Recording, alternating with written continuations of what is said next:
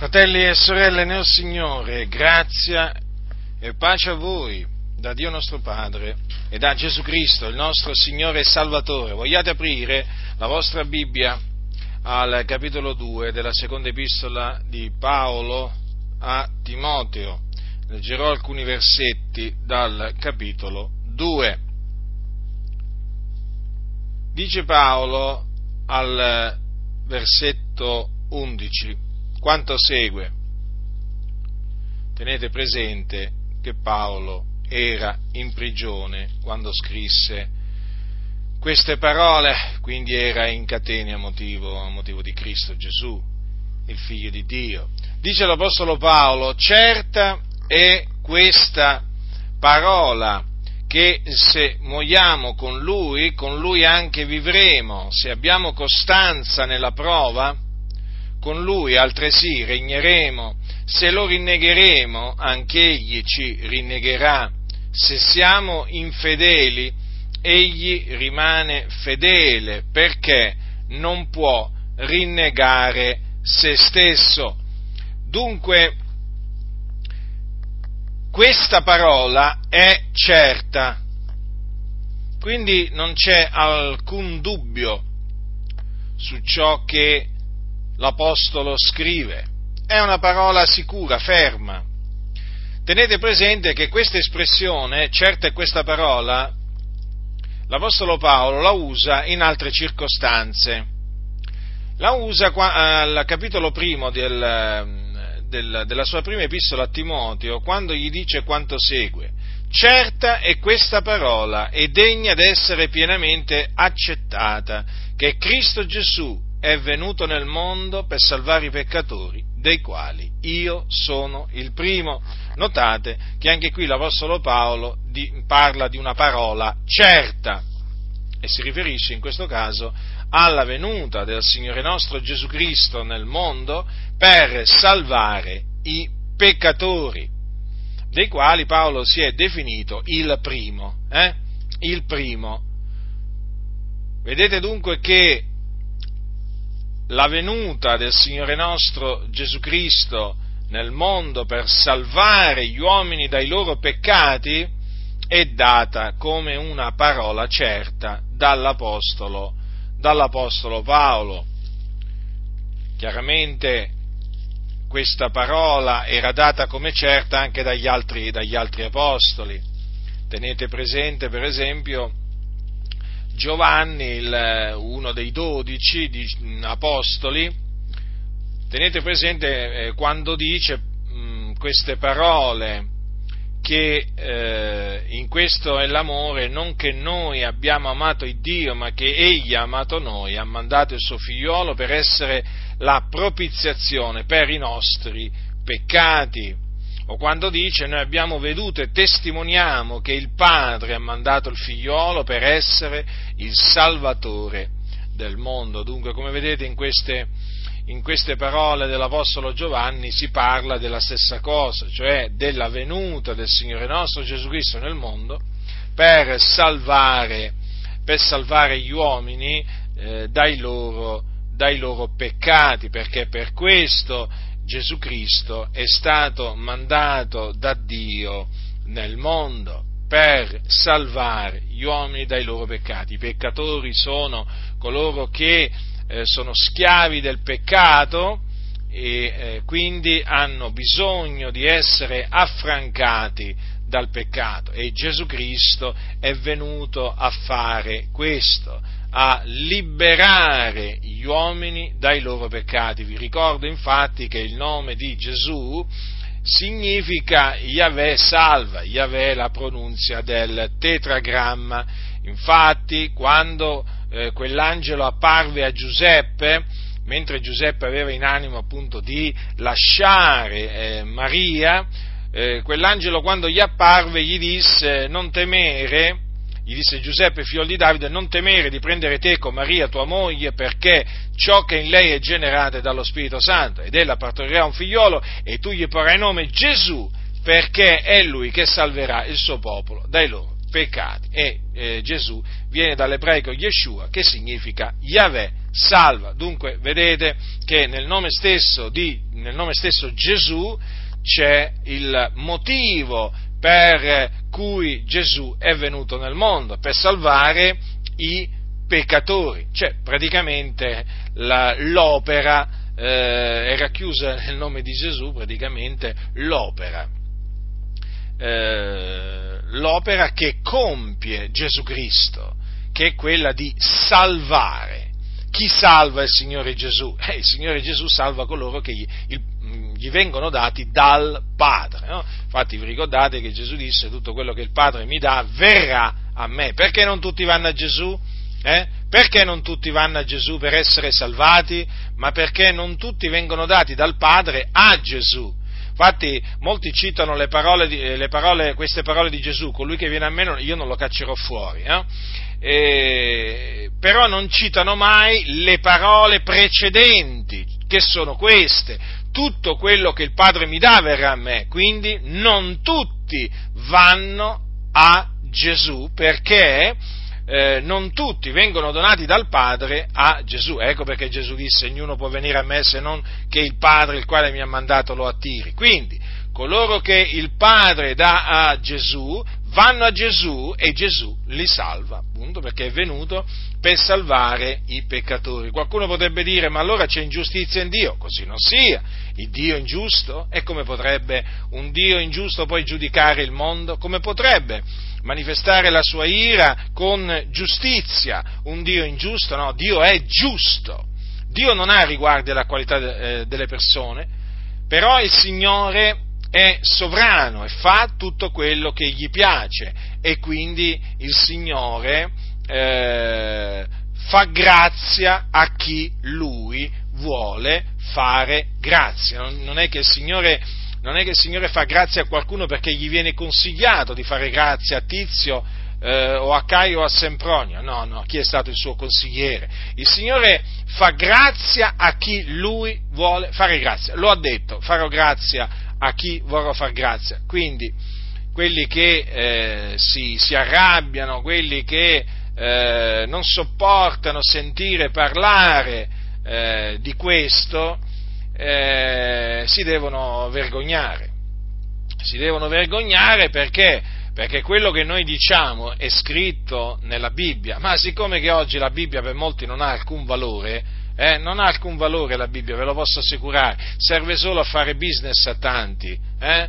ma credetemi, o altrimenti a portarla sul pulpito per, fare, per far vedere che eh, magari parlano, parlano, da parte di Dio, quando invece hanno la Bibbia ma non parlano da parte di Dio. Sapete quanti ce ne sono? Sapete quanti ce ne sono di questi personaggi che si presentano ogni domenica dietro i pulpiti con la Bibbia nelle mani, l'appoggiano sul, sul, sul pulpito e poi non parlano da parte di Dio, eh? insegnando eresie di perdizione, ingannando le anime, prendendo versetti, prendendo versetti qua e là e contorcendo le scritture, facendo dire alla Bibbia quello che la Bibbia non dice. Eh? Quanti, quanti ce ne sono? Perché ormai la Bibbia per molti non è più, non è più, o forse non è stato mai, la parola di Dio, ma è un libro come qualsiasi altro. Eh? La maggior parte delle cose scritte in questo libro non sono più valide per oggi, perché loro ti dicono che bisogna contestualizzare il tutto, ma sai, devi vedere quando ha scritto quelle cose Mosè, devi considerare quando ha scritto eh, Isaia, quelle, quelle, altre cose, e poi Paolo, beh, devi considerare che l'Apostolo Paolo visse al tempo dell'impero romano, quando c'era la cultura ellenica, insomma ti vengono a fare tutti questi discorsi discorsi, tutti questi discorsi per alla fine arrivare a dove? A farti rigettare la Bibbia per quella che essa è, per la parola di Dio. Ecco perché oggi le cose, le cose, le cose più evidenti che sono scritte nella Bibbia, le cose più chiare che sono scritte nella Bibbia non vengono assolutamente predicate ma vengono annullate e una di queste cose è la venuta di Cristo nel mondo per salvare i peccatori. Perché? Perché non viene predicata la salvezza, non viene predicata in che cosa consiste, non viene predicata che cos'è la salvezza. Non viene predicato, non viene predicato per esempio eh, l'esclusività della salvezza che è in Cristo Gesù, non viene predicata la maniera in cui Cristo è venuto a salvare gli uomini, sentite parlare della croce, del sangue di Cristo, delle sofferenze di Cristo, sentite parlare che eh, Gesù è stato crocifisso eh, per i nostri peccati, sentite parlare voi? Sentite parlare di questo? Si sente ben poco parlare della crocifissione di Gesù, anche perché nella crocifissione di Gesù eh, sono coinvolti gli ebrei, gli ebrei, eh, e quindi per non scandalizzare gli ebrei, o meglio per farseli amici, molti sono arrivati addirittura a nascondere o a omettere che i giudei hanno crocifisso il Signore nostro Gesù Cristo o lo hanno ucciso, addirittura si vergognano di dire quello che gli apostoli predicavano con ogni franchezza. Eh? Faceva parte del messaggio degli apostoli, lo sapete? Eh? La crocifissione di Gesù per opera dei giudei, sì, sì, faceva parte del messaggio degli apostoli, ma gli apostoli oggi sono rigettati, sono scherniti, sono, sono disprezzati e quindi la loro parola non conta niente. Oggi bisogna dire Gesù ti ama, Dio amore, volemos bene, dicono a Roma. Questo è il messaggio, siamo tutti fratelli, non ci facciamo la guerra. La guerra cosa vuol dire? Non predichiamo, non predichiamo il ravvedimento, non predichiamo come predicavano gli apostoli, perché sennò scoppia la guerra qui, scoppia, scoppia la discussione, scoppia la persecuzione, scoppia l'odio verso di noi, gli scoppiano gli insulti. E allora? E allora? Voglio dire, ma queste cose scoppiavano quando predicavano gli apostoli, perché non dovrebbero scoppiare oggi? Eh? Perché non dovrebbero scoppiare oggi? Cioè io devo, io devo, omettere di dire che i giudei hanno crocifisso il Signore nostro Gesù Cristo per quale ragione? Per quale recondito motivo? Eh? Perché lo vogliono gli ebrei? Ma che cosa vuole Dio? Dio vuole che si predichi questo e questo va predicato. Non importa quello che diranno e faranno gli ebrei. Non importa, non, non, non ci deve interessare niente. Bisogna predicare quello che sta scritto, fratelli nel Signore. Molti dà fastidio quello che sta scritto. Non do fastidio fastidio io. Ricordatevi, dà fastidio quello che sta scritto nella Bibbia. E io, siccome che predico quello che sta scritto, e solamente quello che sta scritto, eh, e allora se la prendono con me, capite? Capite? Eh certo, poi chiaramente appena tu tocchi gli ebrei, perché bisogna parlare in questi termini, eh, saltano subito dalla sedia, eh? Dalla sedia. E certo, non sopportano non sopportano che si dica la verità, non sopportano che si dicano le cose vere, le cose giuste, ma d'altronde è scritto. Sono cose vere queste, fratelli del Signore, e hanno a che fare naturalmente con questa parola certa, eh? che Cristo Gesù è venuto nel mondo per salvare i peccatori e naturalmente approfondendo, approfondendo il discorso della venuta di Cristo nel mondo per salvare i peccatori non si può non parlare della crocifissione di Cristo per mano dei giudei, sì, chi gridò quel giorno quando Gesù era davanti a Ponzio Pilato, crocifiggilo, crocifiggilo? Chi furono quelli che gridarono queste parole? Chi furono? Eh? Andate a vedere, andate a leggere. Chi furono? Furono gli ebrei. È antisemitismo questo? No, non è antisemitismo. Non è antisemitismo questo, perché noi non stiamo incitando a perseguitare gli ebrei, non stiamo incitando ad odiare gli ebrei, noi stiamo predicando la verità, che dà fastidio agli ebrei, ma già gli dava fastidio ai tempi degli apostoli ma io non è che posso, posso, omettere di dire queste cose per far piacere agli ebrei disubbidienti, ma lungi da me, ma lungi da me, ma, se, ma veramente se io dovessi piacere, se io piacessi, dove, cercassi di piacere agli uomini, ma non sarei più un servitore di Cristo, eh? Ma con quale faccia alcuni si presentano dietro i pulpiti? Eh? O sotto le tende di evangelizzazione eh? e si permettono di dire noi abbiamo crocifisso Gesù, i nostri peccati hanno crocifisso Gesù, eh? perché vogliono evitare a tutti i costi di dire che i giudei hanno crocifisso Gesù. Ma con quale faccia si presentano questi? Ma questi non sono servi del Signore. Come? Hanno paura degli ebrei, hanno paura degli ebrei. Ma com'è possibile? Ma gli apostoli avevano paura degli ebrei? Ma che Gesù aveva paura degli ebrei? Eh? Ma Gesù cos'è?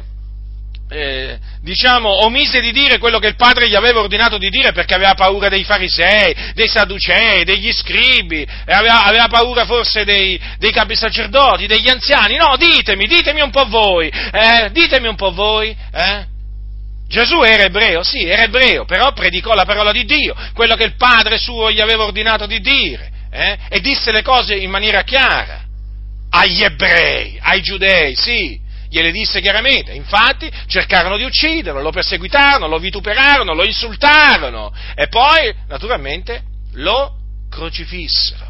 Ma oggi molti non vogliono predicare la parola di Dio perché non vogliono essere perseguitati dagli ebrei come lo fu Gesù innanzitutto e poi come lo furono gli apostoli. Ed è una vergogna questa, è una vergogna, è una macchia, eh? Veramente io non mi riconosco in questi cosiddetti evangelici che si rifiutano di proclamare anche questo. Mi, guarda, mi dissocio, non voglio avere niente a che fare con quelli che si sono alleati con gli ebrei. Niente, niente, niente. Si tenessero la kippah, si tenessero lo scialle della preghiera, si tenessero il candelabro a sette braccia, si tenessero tutto quello che vogliono, si tenessero tutto quello che vogliono, non ci interessa interessano costoro, anzi questi si devono ravvedere, eh? si devono ravvedere perché praticamente sono diventati, sono diventati giudaizzanti in un certo senso e addirittura, e addirittura si rifiutano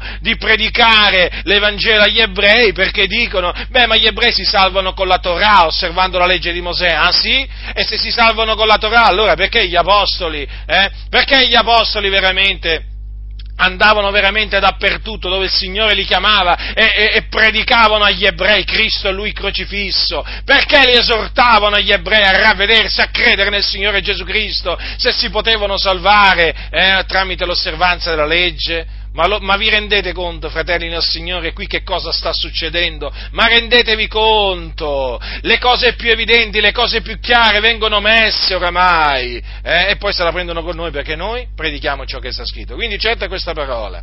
In un'altra, c'è un'altra certa questa parola e quando Paolo parla dei vescovi e dei diaconi, quando dice certa è questa parola, se uno aspira all'ufficio di vescovo desidera un'opera buona e poi naturalmente spiega come devono essere coloro che eh, poi ehm, eh, devono, essere, eh, devono assumere appunto l'ufficio eh, di vescovo o di anziano, fa una, una, una lista naturalmente di caratteristiche che devono, devono, avere, come anche poi naturalmente mette anche l'Apostolo Paolo le caratteristiche che devono avere coloro che ambiscono a diventare diaconi. Eh. Quindi certa è questa parola, se uno spia l'ufficio di vescovo desidera un'opera buona, vedete che anche questa è una eh, una parola certa, quindi desiderare di diventare anziano di una comunità, eh, ehm, cioè aspirare a diventare anziano di una comunità, significa desiderare fare un'opera buona. Naturalmente per diventarlo bisogna,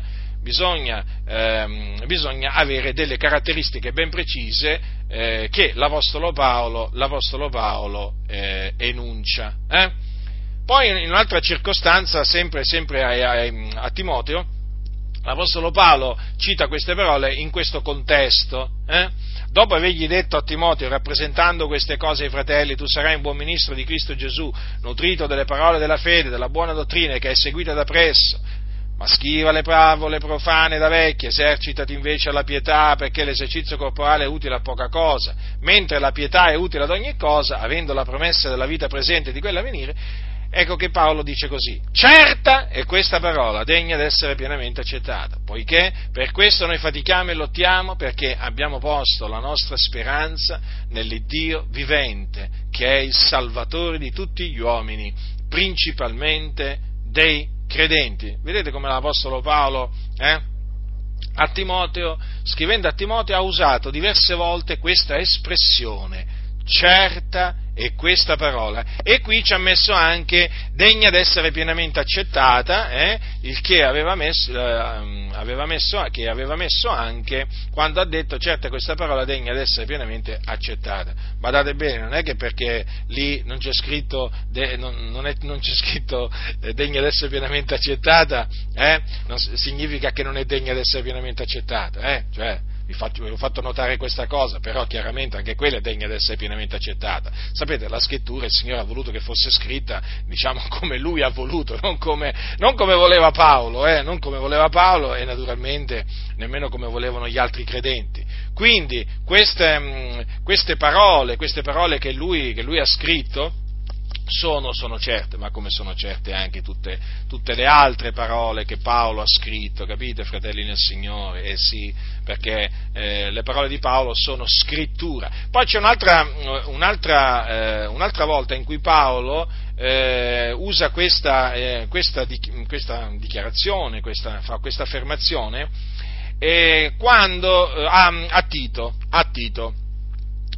E diciamo che il contesto, verso la fine, verso la fine della, della, della, dell'epistola a Tito, eh, Paolo, dopo avergli detto, prendiamo, prendiamo eh, queste parole prima di leggere, citiamo queste parole prima di leggere certa è questa parola. Allora, ricorda loro che stiano soggetti ai magistrati, alle autorità, che siano obbedienti, pronti a fare ogni opera buona, che non dicono male ad alcuno, che non siano contenziosi, che siano benigni, mostrando ogni mansuetudine verso tutti gli uomini, perché anche noi eravamo una volta insensati, ribelli, traviati, servi di varie concupiscenze e voluttà, menanti la vita e malizia ed invidia, odiosi, odiantici gli uni gli altri, ma quando la benignità di Dio nostro Salvatore e il suo amore verso gli uomini sono stati manifestati, egli ci ha salvati, non per opere giuste che noi avessimo fatte, ma secondo la sua misericordia, mediante il lavacro della rigenerazione e il rinnovamento dello Spirito Santo, che egli ha copiosamente sparso su noi per mezzo di Gesù Cristo, nostro Salvatore,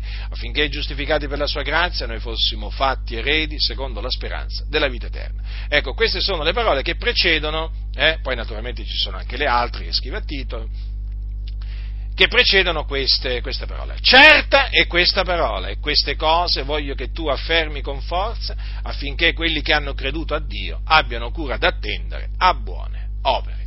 Adesso veniamo appunto al testo, al testo che ho letto all'inizio, quello, del, quello eh, presente nella seconda epistola di Paolo a Timoteo. Dunque, certa è questa parola, che se moriamo con Lui, con Lui anche vivremo. Vedete, in queste, in queste parole che seguono eh, c'è un se, hm? c'è un se. E questo, questo se bisogna tenerlo da conto, eh? bisogna prestare molta attenzione a questo se.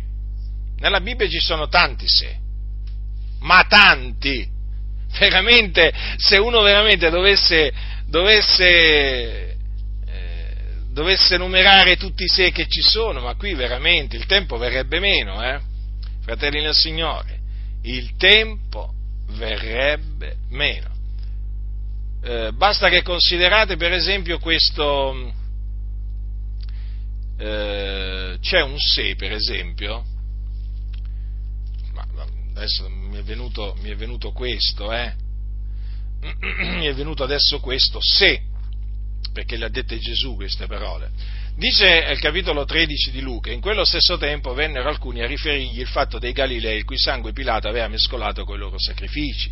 E Gesù rispondendo disse loro, pensate voi che quei Galilei fossero più peccatori di tutti i Galilei perché hanno sofferto tali cose? No, vi dico, ma se non vi ravvedete, tutti similmente perirete. O quei 18 sui quali cadde la torre in Silo, in Silo e, e, li uccise, pensate voi che fossero più colpevoli di tutti gli abitanti di Gerusalemme? No, vi dico, ma se non vi ravvedete, tutti al par di loro perirete. Voi infatti sapete che Gesù, quando, eh, quando andava in giro predicando alle turbe, qual era il messaggio che gli trasmetteva? Era questo, ravvedetevi e credete all'Evangelo. Eh? O come, come, diciamo con più precisione, naturalmente usando le parole eh, che riporta eh, Marco, eh, eh queste, queste, parole, dice, eh, le parole sono queste, il tempo è compiuto, il regno di Dio è vicino, ravvedetevi e credete all'Evangelo. Quindi quello di ravvedersi era un ordine? Era un ordine che il Signore Gesù trasmetteva, lui comandava alle turbe di ravvedersi e di credere nell'Evangelo. Eh? E vi ricordo che nella, nella, eh, lui riprese un giorno il Signore Gesù quelle, eh, quelle città quelle città nelle quali era stata fatta la maggior parte delle sue opere potenti perché non si erano ravvedute. Badate bene che non ravvedersi è grave, è grave. C'è la perdizione per quelli che non si ravvedono. Eh? Quando Gesù andava in giro non diceva io vi amo, vi voglio bene, eh? non predicava questo messaggio, non predicava questo messaggio, predicava un altro messaggio. Ravvedetevi e credete all'Evangelo. E appunto notate che quando lui riprese quelle, quelle città nelle quali erano state fatte la maggior parte delle sue opere potenti, perché non si erano ravvedute, ebbe delle parole dure, delle parole dure, sì, perché Gesù è severo. Gesù è severo. Che Gesù ti hanno presentato? Che Gesù ti hanno presentato? Gesù è severo. Guardate, ascoltate che cosa ha detto. Guai a te Corazin, guai a te Bezzaida. Perché se in Tiro e Sidone fossero state fatte le opere potenti compiute fra voi, già da gran tempo si sarebbero pentite con cilicio e cenere, però vi dichiaro che nel giorno del giudizio la sorte di Tiro e di Sidone sarà più tollerabile della vostra. E tu, o Capernaum, sarai tu forse innalzata fino al cielo? No, tu scenderai fino nell'Ades, perché se in Sodoma fossero state fatte le opere potenti compiute in te, ella sarebbe durata fino ad oggi. Però io lo dichiaro, nel giorno del giudizio la sorte del paese di Sodoma sarà più tollerabile della tua. Avete notato? Che cosa ha detto Gesù? Eh? Contro città intere eh? che non si ravvidero? Riflettete a questo, riflettete a questo. Capite allora? Se uno non si ravvede, andrà in perdizione andrà in perdizione. Vedete Capernaum? Capernaum si ravvide? No, non si ravvide. Allora cosa gli disse Gesù? Scenderai fino nell'Ades. E oggi purtroppo molti non vogliono predicare il ravvedimento. E la ragione è sempre la stessa, non vogliono essere perseguitati. Invece Gesù, vedete che predicava il ravvedimento? E cosa disse, e cosa disse a, que, a, quelle persone in quel giorno? Se non vi ravvedete tutti al par di loro, perirete. Bisogna c'è bisogno di uomini che in questi tempi difficili predicano il ravvedimento e l'Evangelo, esattamente come facevano gli Apostoli, e che abbiano il coraggio e l'autorità di dire a coloro a cui si rivolgono, se non vi ravvedete, non credete nell'Evangelo, andrete in perdizione morirete nei vostri peccati, scenderete nell'Ades dove c'è un fuoco non attizzato da mano d'uomo. C'è bisogno di uomini coraggiosi, autorevoli. E naturalmente per questo bisogna pregare Dio eh, affinché, affinché li susciti, perché veramente ce n'è bisogno, fratelli nel Signore. Quindi, vedete, quel se, se non vi ravvedete tutti a par di loro, perirete. Eh? Quindi dobbiamo prestare molta attenzione ai sé. Vi ho menzionato solo quel se, eh, fratelli, anzi erano due. Ma guardate che anche nelle parole di Gesù, ma quanti se, ma quanti se, ve l'ho detto, se uno dovesse veramente eh, elencare tutti i se, tutti i se che ci sono presenti, veramente tutte le dichiarazioni di Gesù eh, in cui lui ha detto se, Ah, guardate, fratelli, ah, guardate, guardate che veramente il tempo, il tempo verrebbe meno, guardate. Quando anche, quando per esempio Gesù disse ai giudei, eh, perciò ho detto che morrete nei vostri peccati, perché se non credete che sono io il Cristo, morrete nei vostri peccati. Se, guardate quanto è pesante quel se, se non credete. Eh? Quindi il comando era credete, però se non credete morrete nei vostri peccati. E a chi le disse queste parole Gesù? A dei giudei, a degli ebrei di nascita quindi eh, dei discendenti di Abramo, di Isacco, di Giacobbe, eh, che si recavano nella sinagoga ogni sabato eh, per ehm, ascoltare la lettura della legge, dei profeti, dei salmi, per cantare, per pregare. Eh? Che cosa gli ha detto Gesù? Se non credete che sono io il Cristo, morrete nei vostri peccati. C'è bisogno di uomini, fratelli, che dicono ancora oggi agli ebrei, e non solo agli ebrei, naturalmente, eh? nessuno pensi che io ce l'abbia con gli ebrei, no, perché voi sapete che io mi rivolgo agli ebrei e ai gentili. Ma c'è bisogno di uomini che sappiano dire anche agli ebrei, se non credete che Gesù è il Cristo, morrete nei vostri peccati e ve ne andrete all'inferno. Sì, c'è un se. C'è un se. E bisogna dirlo. Allora, se moriamo con Lui, con Lui anche vivremo. Allora, fratelli nel Signore, Gesù Cristo, il Figlio di Dio, è morto per i nostri peccati, secondo le scritture, fu seppellito, risuscitò dai morti il terzo giorno, secondo le scritture, e dopo essere risuscitato apparve, apparve ai suoi discepoli per molti giorni, dopodiché fu assunto in cielo, alla destra di Dio, dove angeli, principati e potenze gli sono sottoposti. Allora Gesù Cristo vive. Egli è veramente risuscitato ed egli vive.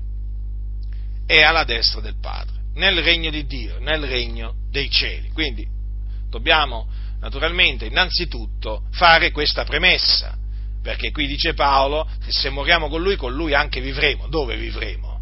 Eh, bisogna sapere dov'è Gesù. E Gesù dov'è? È in cielo, nella gloria. Eh? Allora Paolo dice che se moriamo con Cristo, con Lui anche vivremo.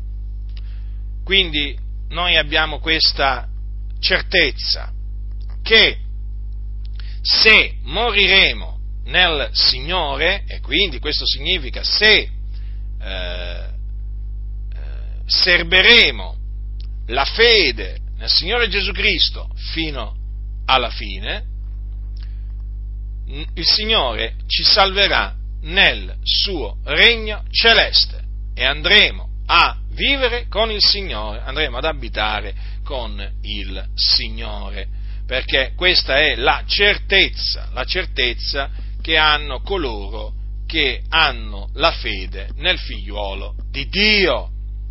Infatti vi ricordo che gli apostoli avevano questa, eh, questa certezza, Infatti l'Apostolo Paolo che cosa disse ai santi di Filippi? Disse queste parole, ho il desiderio di partire ed essere con Cristo perché è cosa di gran lunga migliore, perché l'Apostolo Paolo sapeva che eh, dipartirsi dal corpo per un cristiano significava andare ad abitare col Signore, proprio andare a vivere col Signore in cielo. Anche quando ai Corinti ai santi di Corinto l'Apostolo Paolo dice queste parole, espresse eh, anche qui la stessa certezza. Noi siamo dunque sempre pieni di fiducia abbia, e sappiamo che mentre abitiamo nel corpo siamo assenti dal Signore, poiché camminiamo per fede e non per visione, ma siamo pieni di fiducia e abbiamo molto più caro di partire dal corpo ed abitare con, col Signore. Vedete dunque, fratelli nel Signore? Eh? Erano pieni di fiducia gli apostoli, sapevano che nel momento in cui si sarebbero eh, dipartiti dal corpo, sarebbero andati ad abitare con il Signore, a vivere con il Signore. Quindi noi proclamiamo che se moriremo con, eh, con Cristo, eh, e quindi se moriremo nel Signore, noi andremo a vivere con il Signore siamo nella fede, abbiamo la fede degli eletti di Dio e la fede è certezza di cose che si sperano, dimostrazione di cose che non si vedono, è una fede preziosa e siamo chiamati a mantenerla fino alla fine, eh? fino alla fine, come fece l'Apostolo Paolo come fece l'Apostolo Paolo, che poté dire, e questo lo disse eh, nella sua seconda epistola a Timoteo, verso la fine, dice, osservata la fede. Vedete? Aveva la fede e lui la serbò, la serbò fino alla fine, tant'è che poi poté dire, il Signore mi libererà da ogni malazione e mi salverà nel suo regno celeste. Questa è la certezza che hanno coloro che hanno la fede, ma naturalmente noi dobbiamo, eh, dobbiamo, dire anche quello che dice sempre l'Apostolo Paolo, se moriamo con lui, con lui anche vivremo. Notate che queste parole peraltro le ha dette nella stessa epistola dove lui aveva detto, mi, eh, dove disse, il Signore mi libererà da ogni malazione e mi salverà nel suo regno celeste. Notate dunque che ha detto l'uno e l'altro, noi dobbiamo dire l'uno e l'altro, eh? Non è che dobbiamo omettere qualche cosa, no, dobbiamo dire l'una e l'altra cosa, hm?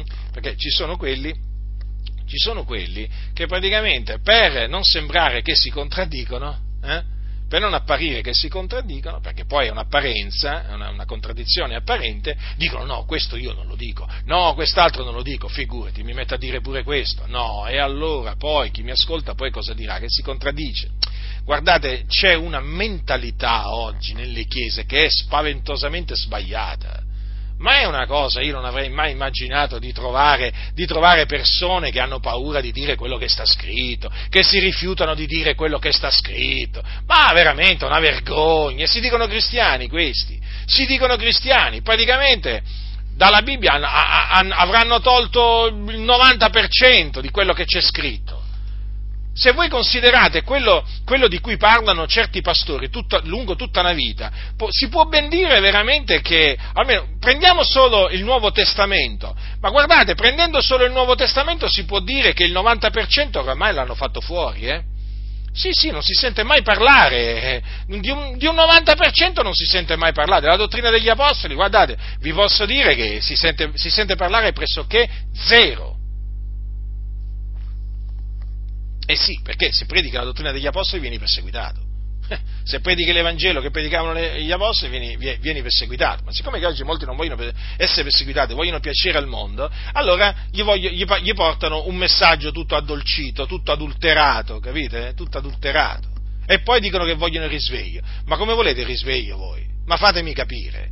Ma fatemi capire, dando la camomilla alle persone, per modo di dire, eh? Eh? uso queste espressioni. Ma voglio dire, ma le persone pensate voi che si scuotono presentandogli quel messaggio che gli portate voi, che fa dormire veramente eh, anche, anche, anche, quelli che fanno fatica a dormire, ad addormentarsi. Pensate, ci sono pastori che riescono a far dormire pure quelli che hanno difficoltà ad addormentarsi. Cioè siamo a questi livelli oramai, almeno sono a questi livelli questa gente qua, capite? Ma si mettono dietro il pulpito, mi sembrano veramente dei, dei ma veramente persone insignificanti, persone che non valgono niente, persone proprio veramente paurose, persone, ma, ma, ma chi li ha messi lì? Ma chi li ha messi lì?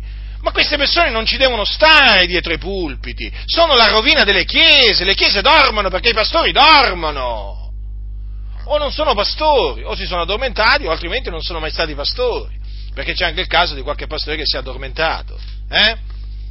Quindi, se moriamo con Cristo, con Lui anche vivremo. Se abbiamo costanza nella prova, con Lui altresì regneremo. Prova? Qualcuno dirà, come prova? Ma perché non mi verrai mica a dire che Dio ci prova? Ma certo, non lo hai mai sentito che Dio ci prova? Certo che Dio ci prova. Eh? Provò Abramo, provò il popolo di Israele, eh? provò i cuori degli apostoli. Ah, tu pensi, tu pensi eh, di essere escluso da questa prova? Beh, ti stai ingannando. Ma chi, ma, ma, ma chi vai a sentire a predicare? Uno che ti dice che Dio non ci prova? Ma quale Dio ti sta presentando? Un altro Dio, è, un Dio che si è fatto a sua immagine e somiglianza. Il nostro Dio prova. E come se ci prova? Prova il suo popolo. E come se lo prova? Ci prova, ci prova il Signore a noi se abbiamo costanza nella prova, con lui altresì regneremo. Eh? Allora è chiamata praticamente la prova della nostra fede, eh? nel che voi esultate, eh? come dice l'Apostolo Paolo ai, agli eletti, eh? Eh, in merito alla salvazione che sta per essere rivelata negli ultimi tempi, dice poi, nel che voi esultate, sebbene ora per un po' di tempo, se così bisogna, siate afflitti da svariate prove, affinché la prova della vostra fede, molto più preziosa dell'oro che perisce, eppure provato col fuoco, risulti a vostra lode e gloria e onore alla rivelazione di Gesù Cristo. Eh? Notate dunque che è chiamata la prova della nostra fede. La nostra fede viene dunque messa da Dio alla prova. È parola certa questa, fratelli nel Signore, non c'è, non c'è alcun dubbio. Eh? Perché la parola di Dio ti trasmette dubbio? Eh? No, la parola di Dio non ti trasmette dubbio. Allora, cosa dice l'Apostolo, l'Apostolo, Pietro, sempre in questa prima epistola? Diletti, non vi stupite della fornace accesa in mezzo a voi, per provarvi, quasi che vi avvenisse qualcosa di strano, anzi, in quanto partecipate alle sofferenze di Cristo, rallegratevene, affinché anche alla rivelazione della sua gloria possiate rallegrarvi giubilando, se siete vituperati per il nome di Cristo, beati voi, perché lo Spirito di gloria, lo Spirito di Dio riposa su voi nessuno di voi patisca come omicida o ladro, malfattore o come ingerente nei fatti altrui, ma se uno patisce come cristiano non se ne vergogni, ma glorifichi Dio portando questo nome, poiché è giunto il tempo in cui il giudicio ha da cominciare dalla casa di Dio e se comincia prima da noi quale sarà la fine di quelli che non obbediscono al Vangelo di Dio? E se il giusto è appena salvato, dove comparirà l'empio e il peccatore? Perciò anche quelli che soffrono secondo la volontà di Dio raccomandino le anime loro al fedele Creatore, facendo il bene. Dunque, vedete, il Signore ci prova mediante l'afflizione, no? nel crogiolo dell'afflizione, fratelli nel Signore. E chiaramente l'afflizione può essere prodotta da diverse cose, in particolare dalla persecuzione. Vedete che qui l'Apostolo Pietro parla di un'afflizione procurata dalla persecuzione eh, dalla persecuzione. Ora, noi sappiamo che noi saremo perseguitati, eh? perché tutti quelli che vogliono vivere piamente in Cristo Gesù saranno perseguitati. Non sei perseguitato? Preoccupati, vuol dire che non stai vivendo piamente in Cristo Gesù. Eh? Il mondo non ha niente da dire contro di te? Eh, preoccupati, vuol dire che non stai vivendo piamente in Cristo Gesù eh, esamina le tue vie e torna al Signore, esamina le tue vie e torna al Signore, così è scritto, e quindi questo è quello che dice la parola di Dio. Mi fa piacere che sempre più fratelli eh, dicono così è scritto e così crediamo e così diciamo, eh? e glielo dicono, sapete, pure ai pastori, corrotti, ai pastori corrotti, perché ai pastori che temono il Dio eh, non c'è bisogno di dire questo. I pastori corrotti invece che tagliano dalla Bibbia tutto quello che non gli piace, contorcono tutto quello che gli piace, fanno bene questi fratelli a dire no, così è scritto, così è scritto e vi dovete ravvedere, eh? per a dire quello che sta scritto, le favole non le accettiamo più, vedete quando i fratelli si svegliano poi le favole le scartano, eh? e accettano solo la parola di Dio. E quante favole vengono raccontate nelle comunità, addirittura in una comunità delle Adi, anni fa, il pastore, hm? vi ricordate no? eh, chi era il pastore a quel tempo? Là Reggio Calabria, Davide Di Iore, sì, il segretario delle Adi, che segretario, eh? raccontò la fiaba, la fiaba dei tre diavoli. Eh? Ci manca poco adesso che raccontano pure la fiaba di Cappuccetto Rosso e chissà quante altre fiabe, Biancaneve e così via, i sette nani. Eh? Ormai nelle Adi, figuratevi, pure le fiabe hanno avuto accesso nei pulpiti. Vergognatevi veramente! Ma non vi vergognate! Ma cosa vi dice la coscienza? Ma non lo vedete che la coscienza vi accusa? Eh? Ma, non, ma non la sentite la coscienza che vi accusa, vi riprende del continuo? Pure le fiabe raccontate oltre alle barzellette, le battute, le buffonerie, pure le fiabe, eh, avete un repertorio veramente da gente da circo, da circo! Voi al circo dovrete stare, dovreste stare, non dietro i pulpiti. Da dietro i pulpiti vi devono togliere a voi. Raccontano le fiabe, raccontano. Eh? Vergogna. Poi dicono che ce l'ho con le Adi. Eh, lo dicono questo gli immancabili, gli immancabili insensati che dicono che io ce l'ho con le Adi. Vabbè che in effetti sempre meno stanno dicendo che io ce l'ho con le Adi perché in effetti sempre più fratelli anche nelle Adi hanno capito che finalmente, grazie a Dio, che gli ho detto la verità, eh? che gli ho detto la verità e che le menzogne gliel'hanno detto i loro pastori. Comunque vi stavo dicendo, fratelli nel Signore, appunto, che le afflizioni, le afflizioni eh, chiaramente il Signore ci mette nel crogiolo dell'afflizione per, eh, per provarci, per vedere se noi lo amiamo con tutto il nostro cuore, con tutta la nostra anima, eh? per, per, sapere se noi ci atteniamo alla sua via, eh?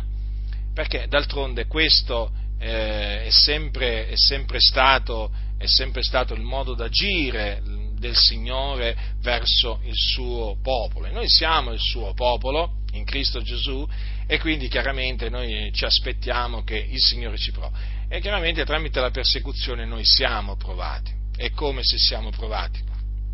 Però ci dobbiamo, ci dobbiamo fare forza, fratelli nel Signore, e ci dobbiamo peraltro eh, rallegrare perché dice considerate come argomento di completa allegrezza le prove svariate in cui venite a trovarvi, sapendo che la prova della vostra fede produce costanza e la costanza compie appieno l'opera sua in voi, onde siate perfetti e completi di nulla mancanti. Quindi da un lato rallegrarci e poi pazientare. Ecco, pazientare, questo è di fondamentale importanza, essere pazienti nell'afflizione.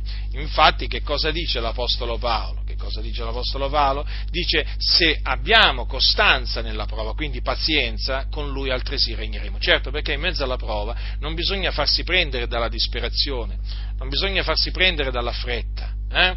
no, bisogna essere pazienti, pazienti nella prova, eh? pazienti nella prova. Peraltro, peraltro l'afflizione ha questa, diciamo, eh, questa capacità di produrre proprio costanza, no? la, pazienza. Infatti dice Paolo ai santi di, di, Roma, dice ci gloriamo anche nelle afflizioni, sapendo che l'afflizione produce pazienza, la pazienza è esperienza e l'esperienza è speranza, o la speranza non rende confusi perché l'amore di Dio è stato sparso nei nostri cuori per lo Spirito Santo che ci è stato dato. Vedete dunque, fratelli del Signore, eh? L'afflizione stessa produce pazienza e noi abbiamo bisogno di pazienza. Eh? come dice Giacomo, la prova della vostra fede produce costanza. Quindi dobbiamo essere costanti nella, nella prova, pazienti nella prova. E come esempio, come esempio, di, come esempio di, pazienza nella prova faremo bene eh, a prendere i profeti del Signore. Infatti Giacomo dice, prendete fratelli per esempio di sofferenza e di pazienza i profeti che hanno parlato nel nome del Signore. Notate, esempio di sofferenza e di pazienza, sì perché i profeti che parlarono da parte di Dio eh, soffrirono a cagione della parola che loro predicavano, perché furono perseguitati, odiati, disprezzati dal popolo caparbio, ribelle, che voleva seguire appunto le sue, le sue voglie, no? che non voleva ravvedersi, non voleva convertirsi alle sue vie malvagie. Soffrirono. Eh? Ma vedete, in mezzo a quelle sofferenze eh, essi eh, pazientarono, furono pazienti e il Signore gli fece giustizia poi. Eh? Leggetevi per esempio il libro del profeta Geremia e vedrete come poi il Signore gli ha fatto giustizia a questo suo, questo suo servitore che veramente soffrì tanto, pianse tanto, eh? a motivo veramente della, della caparbietà del, del, del popolo. Eh? Quindi, eh, come esempio di pazienza, ecco, prendiamo di costanza, di pazienza, prendiamo i profeti che hanno parlato a parte di Dio. Quindi vedete fratelli, se abbiamo costanza nella parola, quindi se siamo pazienti no, nell'afflizione, tramite cui il Signore ci prova, noi abbiamo la, la certezza che con Cristo altresì regneremo. Eh? Con Cristo regneremo. Infatti noi siamo destinati a regnare con il Signore Gesù. Voi sapete per esempio che quando Gesù tornerà inizierà, inizierà il millennio, il regno di mille anni, che non è una favoletta, eh? è la verità, è la verità. E eh, no, perché vi dico questo? Perché nel corso della storia della Chiesa ci sono stati eminenti, famosi scrittori ecclesiastici che hanno, defini, hanno rigettato il millennio, no? di cui si parla nell'Apocalisse, e lo hanno etichettato come una sorta di eh, favola. Capite, fratelli del Signore? Eh? Ecco perché vi ho detto che non è una favola. Il millennio è la parola di Dio eh, che lo dice, quindi noi ci crediamo e infatti eh, la Bibbia dice regnarono con Cristo mille anni, quelli che appunto parteciperanno alla prima risurrezione, eh, che è la resurrezione che avverrà quando Gesù Cristo apparirà dal cielo, ecco, regneranno con Cristo mille anni sulla terra. Pensate, eh? pensate. E poi, naturalmente, naturalmente, eh, regneranno con Cristo per l'eternità una volta che eh, ci sarà alla fine del millennio, infatti che cosa avverrà? Alla fine del millennio eh, avverrà che ci sarà il, il, giorno, il giorno, del giudizio, eh, il cielo e la terra eh, spariranno eh, e, eh, no, all, no, allora, dopo, dopo, il millennio andiamo per ordine, andiamo per ordine, senza incorrere in alcun errore. Allora, dopo il millennio avverrà questo, che siccome che durante il millennio Satana sarà, sarà, sarà legato, allora alla fine del millennio Satana sarà sciolto. Satana sarà sciolto, uscirà a sedurre le nazioni che sono ai quattro canti della terra, Gog e Magog, li adunerà per la battaglia, eh? e si scaglieranno appunto contro la città di Letta eh, e contro il campo dei santi. Poi dal cielo discenderà fuoco e le divorerà. Poi il diavolo, il diavolo che le, le, le sedurrà queste nazioni sarà gettato nello stagno eh, di fuoco e di zolfo. Poi naturalmente avverrà il, il, il giudizio, eh? il giudizio, perché appunto eh, risorgeranno gli ingiusti e compariranno davanti al trono di Dio per essere giudicati e eh, saranno giudicati secondo le loro opere e gettati nello stagno ardente di fuoco e zolfo. Poi, poi che cosa succederà? In base all'ordine eh, trascritto nel, nel libro della, del, dell'Apocalisse, ci saranno nuovi cieli e nuova terra, quindi questo cielo e questa terra passeranno, eh? passeranno e Dio creerà eh, un nuovo cielo e una nuova terra. Infatti poi c'è scritto il primo cielo e la prima terra erano passati e il mare non era più. Quindi notate bene che ci sarà una nuova creazione. Eh? Una nuova creazione. Non è che questo cielo e questa terra saranno rinnovati, no, saranno annientati, annichiliti. Eh, allora dice così, che infatti vedete anche è una nuova creazione perché c'è scritto il mare non era più. E allora poi ci sarà la santa città che scenderà, eh, la nuova Gerusalemme, che scenderà eh, dal cielo sulla nuova terra. Poi c'è scritto che non ci sarà più notte, ed essi non avranno bisogno di luce di lampada né di luce di sole perché li illuminerà il Signore Dio, ed essi regneranno nei secoli dei secoli. Eh? E chi sono costoro? Sono i servitori, i servitori di Dio, i servitori di Cristo Gesù, eh? che gli serviranno, vedranno, vedranno la sua faccia, dice, avranno in fronte il suo nome, che cosa meravigliosa, eh? dice non ci sarà più alcuna cosa maledetta, in essa sarà il trono di Dio dell'agnello, i suoi servitori gli serviranno ed essi vedranno la sua faccia e avranno in fronte il suo nome, e non ci sarà più notte, ed essi non avranno bisogno di luce, di lampada, né di luce di sole, perché li illuminerà il Signore Dio, ed essi regneranno nei secoli dei secoli. Pensate, pensate fratelli, i santi eh, regneranno nei secoli dei secoli, invece gli empi saranno tormentati nei secoli dei secoli. Quindi la gloria eterna, eh, riservata riservata ai santi e il tormento eterno riservato ai peccatori. Vi rendete conto? Siamo stati salvati noi, fratelli, da, siamo stati salvati da una perdizione eterna, siamo stati salvati eh, da un'ignominia eterna. E questo naturalmente per grazia. Quindi se abbiamo costanza nella prova, con lui altresì regneremo. Ecco perché è, import- è importante pazientare, pazientare nella prova. Eh? Vedete cosa ci è promesso? Eh? Che se abbiamo pazienza nella prova, poi con il Signore altresì regneremo. Eh? È una cosa meravigliosa questa. Eh? Allora, dice anche l'Apostolo Paolo, se lo rinnegheremo, anch'egli ci rinnegherà. Eh? Con queste parole l'Apostolo Paolo ha ammesso che un cristiano può perdere la salvezza, diciamola, quest- la dico in questa maniera. Eh? Voi sapete che ci sono quelli che, di- che sostengono la falsa dottrina, una volta salvati, sempre salvati. Bene, l'Apostolo Paolo non insegnava una volta salvati, sempre salvati. Eh? Mm, saremo salvati se persevereremo fino alla fine nella fede, però esiste la possibilità che un credente possa rinnegare il Signore, eh? rinneghi il Signore e quindi poi sia rinnegato dal Signore. Infatti vi ricordo che Gesù, perché queste parole poi confermano eh, parole, queste parole di Paolo confermano delle parole di Gesù, Gesù ha detto queste parole quando mandò i suoi discepoli a predicare, a predicare il regno di Dio e a guarire gli ammalati, a guarire gli ammalati, a mondare i lebrosi, a risuscitare i morti, a cacciare i demoni. Eh?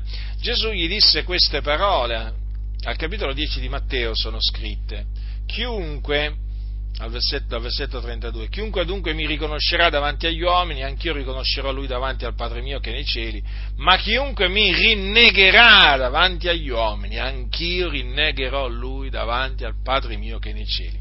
Riflettete, ma qui a chi stava parlando Gesù? Ai suoi dodici fratelli, ai suoi dodici discepoli. Vi rendete conto? Mm? A chi stava dicendo queste parole? Ai suoi dodici apostoli. Chiunque mi rinnegherà davanti agli uomini, anch'io rinnegherò lui davanti al Padre mio che è nei cieli. Terribile. Terribile conseguenza eh, del rinnegamento, vedete? il Signore ha detto che rinnegherà quelli che lo rinnegheranno. Le parole sono chiare.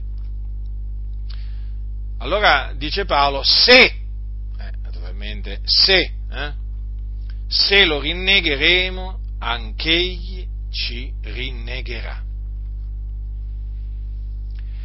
Queste parole di Paolo non, confer- mm, non conferma, confermano non soltanto quelle parole di Gesù, ma anche delle parole, delle parole citate, citate dallo scrittore agli ebrei, dove anche qui c'è un se molto, molto importante. Perché lo scrittore agli ebrei al capitolo 10 dice così, leggerò alcuni versetti dal versetto 35.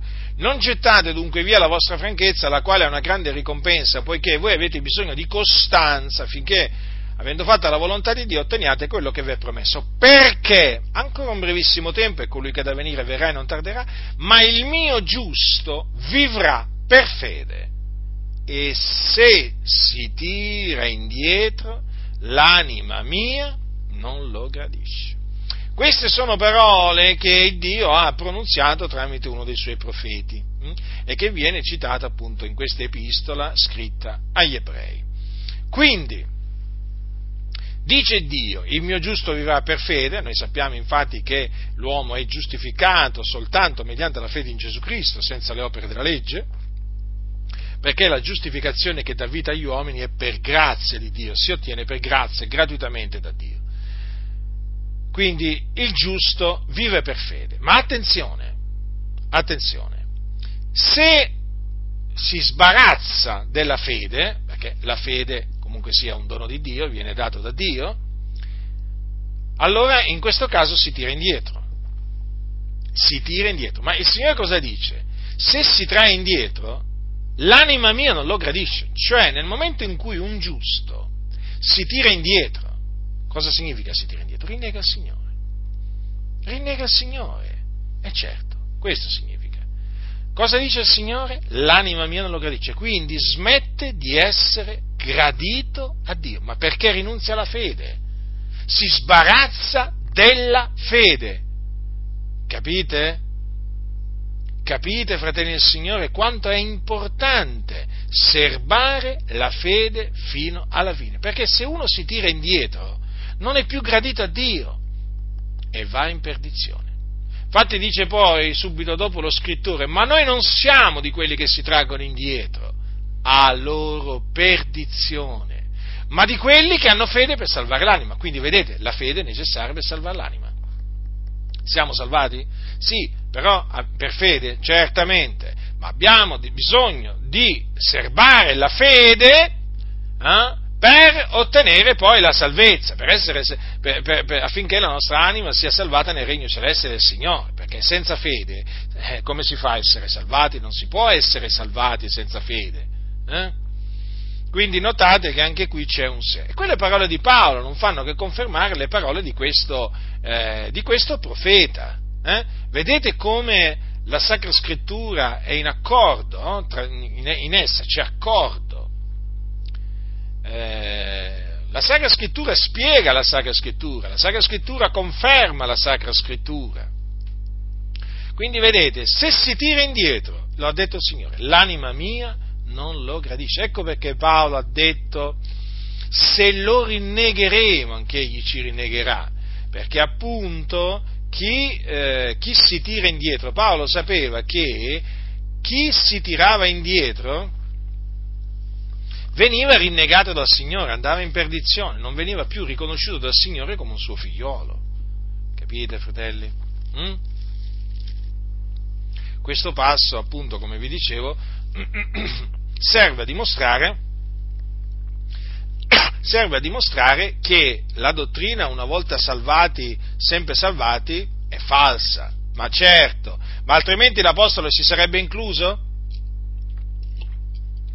Non credo proprio. Eh? Se, Paolo, se, Paolo, avesse insegnato eh, la, la, eh, la falsa dottrina, una volta salvati, sempre salvati, non avrebbe parlato così. No, fratelli del Signore, non avrebbe mai parlato così.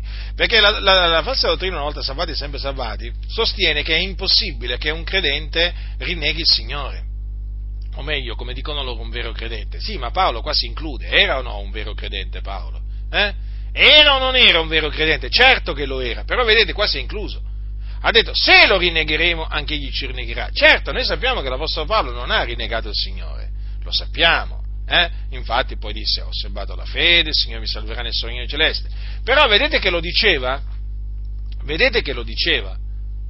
Ma d'altronde, nell'epistola agli ebrei, quella che, mm, da cui prima ho letto, vi ricordate quel passo quando lo scrittore dice, quelli che sono stati una volta illuminati hanno gustato il dono celeste, sono stati fatti partecipi dello Spirito Santo e hanno gustato la buona parola di Dio e le potenze del mondo a venire, se cadono è impossibile rinnovarli da capo a ravvedimento perché crocifiggono di nuovo per conto loro il figliolo di Dio e lo espongono ad infamia. Notate?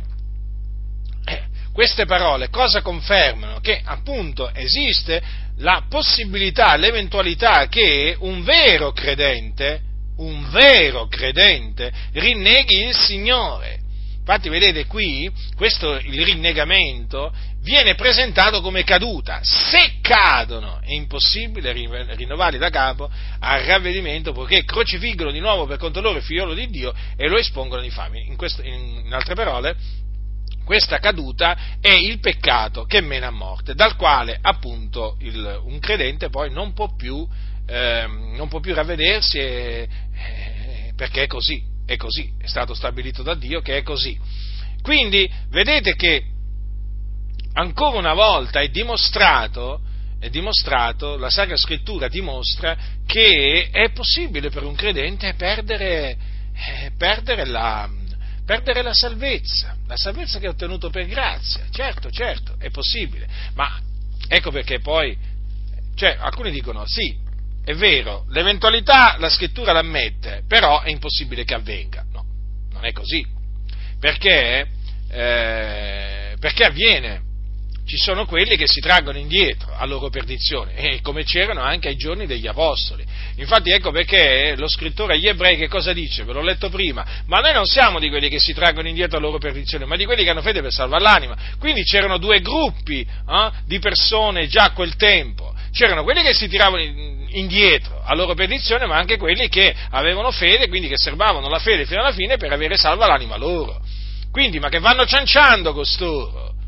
Che vanno cianciando. Esistevano quelli che si traevano indietro alla loro petizione. Quindi il fatto di, eh, diciamo, esiste l'eventualità no? che, uno, che, si, che, i giusti si tirano indietro, ma esistono anche i giusti che si tirano indietro. Non è che esiste solo l'eventualità o la possibilità, esistono anche eh, quelli che si tirano indietro. Ma questo è scritto.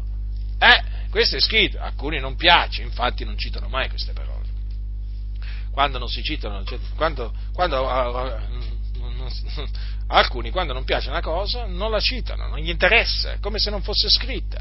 Ma noi dobbiamo dire, noi dobbiamo dire tutto quello che sta scritto, eh, tutto quello che insegnavano gli apostoli. Che facciamo qua? Usiamo, cominciamo a usare la forbice a tagliare qua quello che, quello che ci pare e piace, ma lungi da noi, lungi da noi. Quindi, se lo rinnegheremo, anche egli ci rinnegherà. Quindi fratelli nel Signore, riconosciamo il Signore fino alla fine, eh? proclamiamolo, non ci vergogniamo né di lui né delle sue parole, in mezzo a questa generazione storta e perversa, in mezzo a questa eh, generazione adultera e peccatrice, non ci vergogniamo né di Cristo né, né, delle, né delle, sue parole. Eh? E il Signore non si vergognerà di noi. E alcuni, alcuni, cosa pretendono? Che il Signore non si vergogni di loro dopo che, vita, dopo, dopo che per una vita si sono vergognati di Lui. Eh? Attenzione, eh? Attenzione, perché chi rinnega il Signore, chi lo disconosce, poi sarà disconosciuto, eh? eh? Quindi se lo rinnegheremo anche egli ci rinnegherà. Se siamo infedeli, egli rimane fedele perché non può rinnegare se stesso.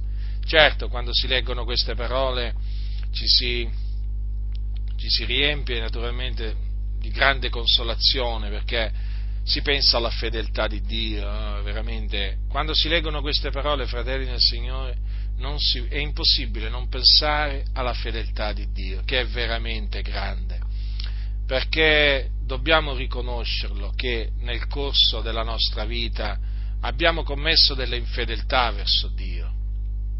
Certo, chi più chi meno, però abbiamo commesso delle infedeltà eh, però il Signore è stato fedele, eh? ci siamo ravveduti, abbiamo confessato le nostre infedeltà al Signore, eh, le abbiamo abbandonate e il Signore ha avuto, ha avuto misericordia di noi, fratelli. Eh sì, dobbiamo, dobbiamo riconoscerle proprio così, e proprio come, così come dice la parola di Dio. Sapete, quando si legge la parola di Dio bisogna sempre eh, essere pienamente convinti che le cose stanno veramente così, non importa, non importa di cosa la parola di Dio parla, ma sappiate che le cose stanno veramente così, stanno veramente così.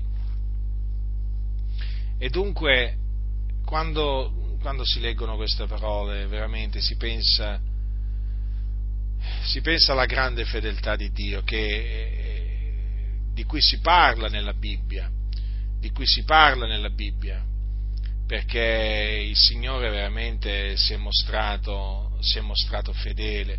Ma voi considerate per un momento, stavo pensando a Davide, figlio di Isai, ma pensate, ma pensate al Signore, cioè Davide si rese colpevole di adulterio, hm? si, eh, di omicidio, eppure quando quando Nathan, quando il profeta andò a riprenderlo da parte di Dio, eh, Davide riconobbe il suo peccato, riconobbe il suo peccato e, e chiese, chiese perdono al Signore. E il Signore non lo rigettò, ma perché lui veramente si presentò a Dio con un cuore contrito, veramente pentito. E il Signore lo perdonò però ricordatevi un'altra cosa, perché generalmente ci si ricorda del perdono che il Signore diede a Davide, ma non il castigo. Eh, perché il Signore per quelle cose che lui, eh, per, quelle infedel- per quelle sue infedeltà lo punì. Eh sì, fratelli, questo va detto, eh, perché qui non è che possiamo appunto tagliare dalla Bibbia quello, quello che non ci piace. Vi ricordo infatti che il Signore punisse veramente Davide. Questo, vedete, mi ha fatto sempre pensare come il Signore veramente non ha riguardo alla qualità delle persone, perché stiamo parlando di Davide comunque, stiamo parlando un, di un uomo, ehm, di un uomo eh, secondo il cuore di Dio, capite? Di un unto di Dio di un uomo che Dio aveva unto, aveva scelto per eh, governare il suo popolo, e, eh, però un uomo che in questa circostanza peccò, peccò e, e, si rese colpevole di due peccati che veramente, eh, voglio dire, attirano, attirano l'ira di Dio, eh? tutti i peccati attirano l'ira di Dio, qui stiamo parlando di, di adulterio, eh? perché lui si giacque con la donna di un altro, eh? di un suo soldato, e eh, poi eh, lo fece uccidere al marito di quella donna, e quella donna rimase incinta, rimase incinta di Davide, nel senso che Davide la mise incinta e eh, il Signore punì Davide, sì, punì. Lo, lo, punì, benché il Signore perdonò il suo peccato, perché Nathan gli disse, l'Eterno ha perdonato il tuo peccato, tu non morrai. Eh sì, perché il, il, era meritevole di morte, capite?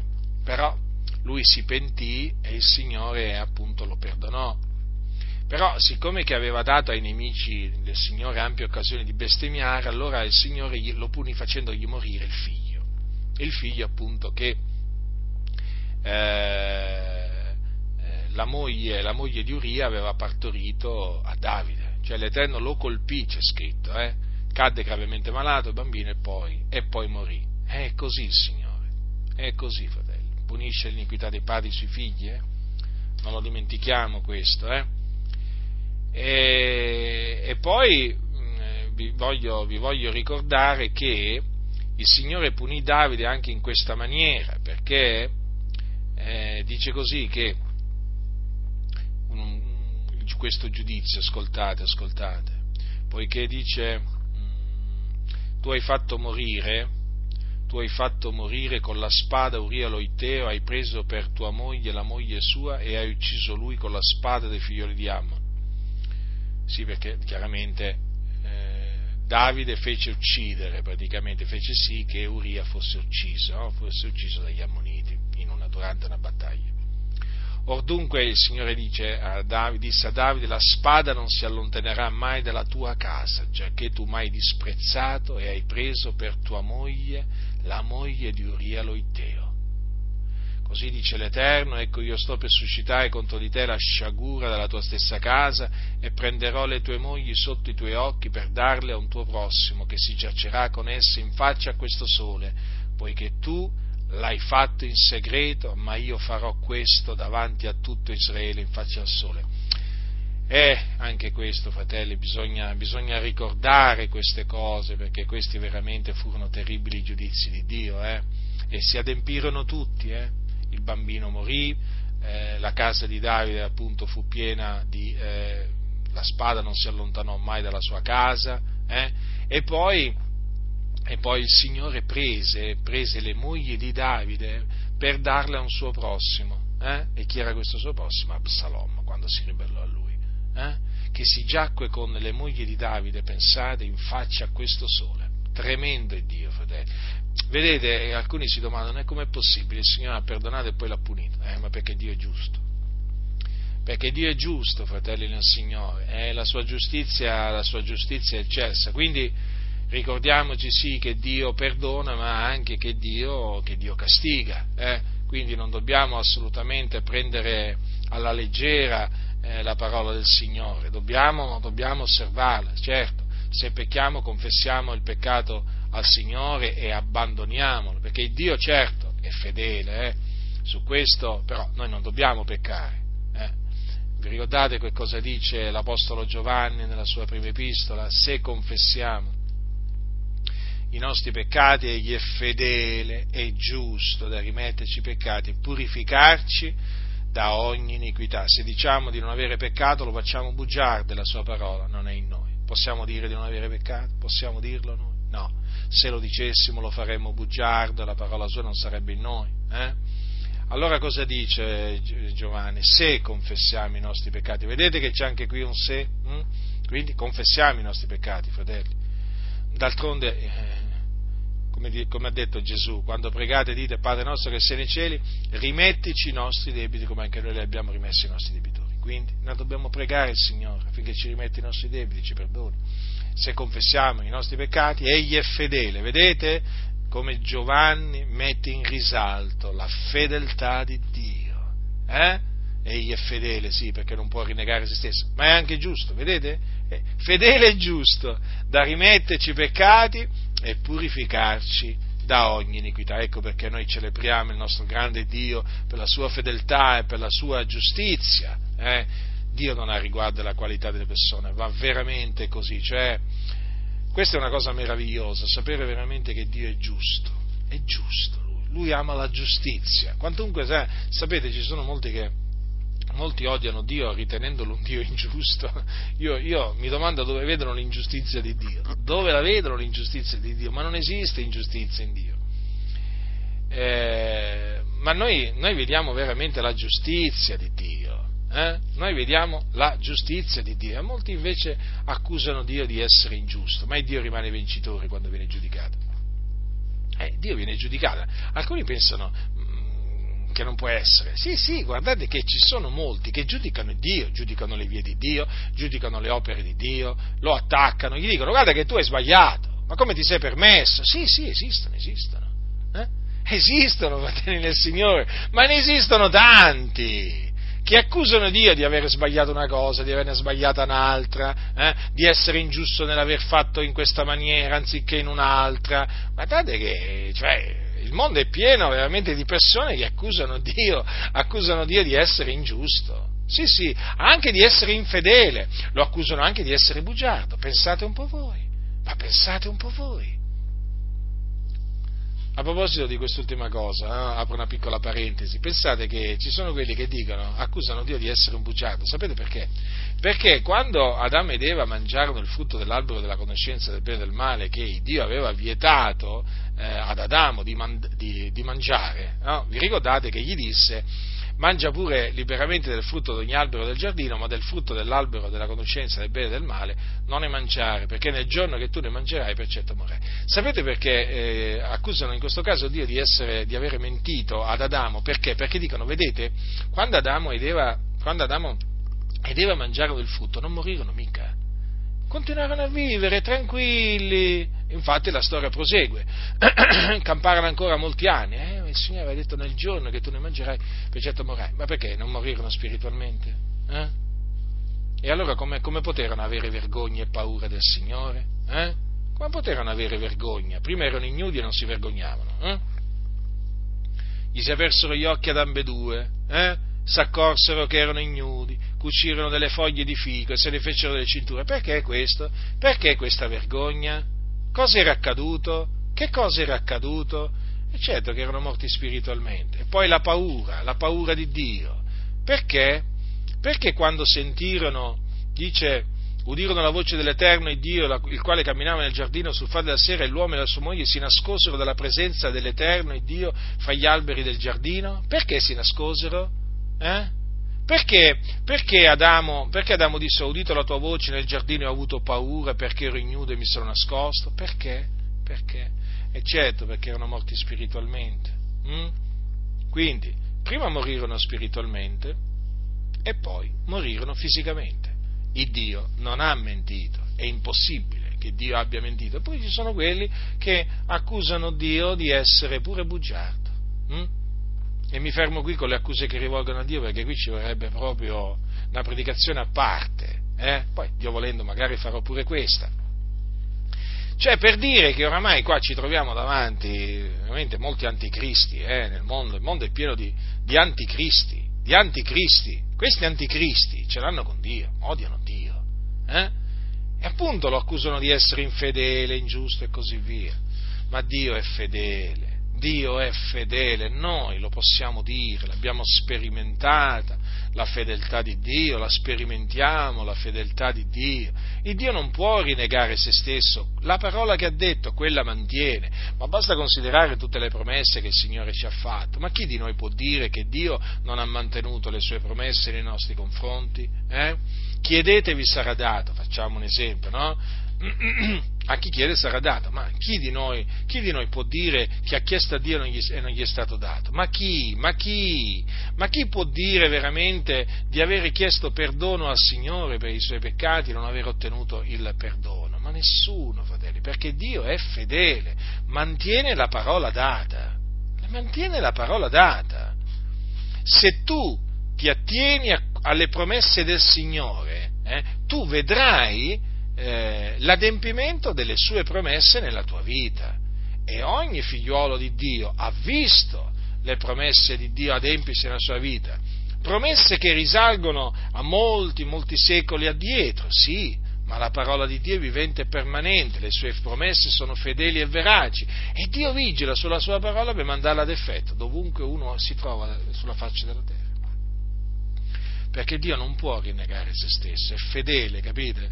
E allora, siccome che lui ha fatto delle promesse, e quelle promesse mantiene. Certo, se Dio ti dice se, eh, ovvio, eh? c'è un se, quindi bada bene, bada bene alla promessa, perché se in quella promessa c'è un se, è ovvio che tu sei avvertito eh, di cosa devi fare o di cosa non devi fare per vedere quella promessa adempiersi. Eh? Ma se tu ti attieni a quello che dice Dio, per certo quella promessa si adempirà, perché Dio non può rinnegare se stesso. Dunque noi abbiamo visto la fedeltà di Dio nella nostra vita, eh? fino adesso sì, l'abbiamo vista e continueremo veramente a vederla. Eh? E dobbiamo veramente sempre rimarcare la grande, la grande fedeltà di Dio. È proprio vero, se siamo infedeli egli rimane fedele perché non può rinnegare se stesso. Vedete, Dio non può mentire, non può rinnegare se stesso. Non è meraviglioso sapere, fratelli, che Dio non può rinnegare se stesso? Eh? Eh, veramente fanno molto riflettere queste parole dell'Apostolo Paolo fanno molto riflettere. E sono parole comunque sia che eh, rallegrano, consolano, fortificano, edificano. Eh? Ecco perché l'Apostolo Paolo voleva che eh, Timoteo ricordasse ai santi queste cose, ricorda loro queste cose. E io non ho fatto altro che adempiere quello che mi è stato appunto comandato di ricordarvi queste cose. La grazia del Signore nostro Gesù Cristo sia con tutti quelli che lo amano con purità incorrotta.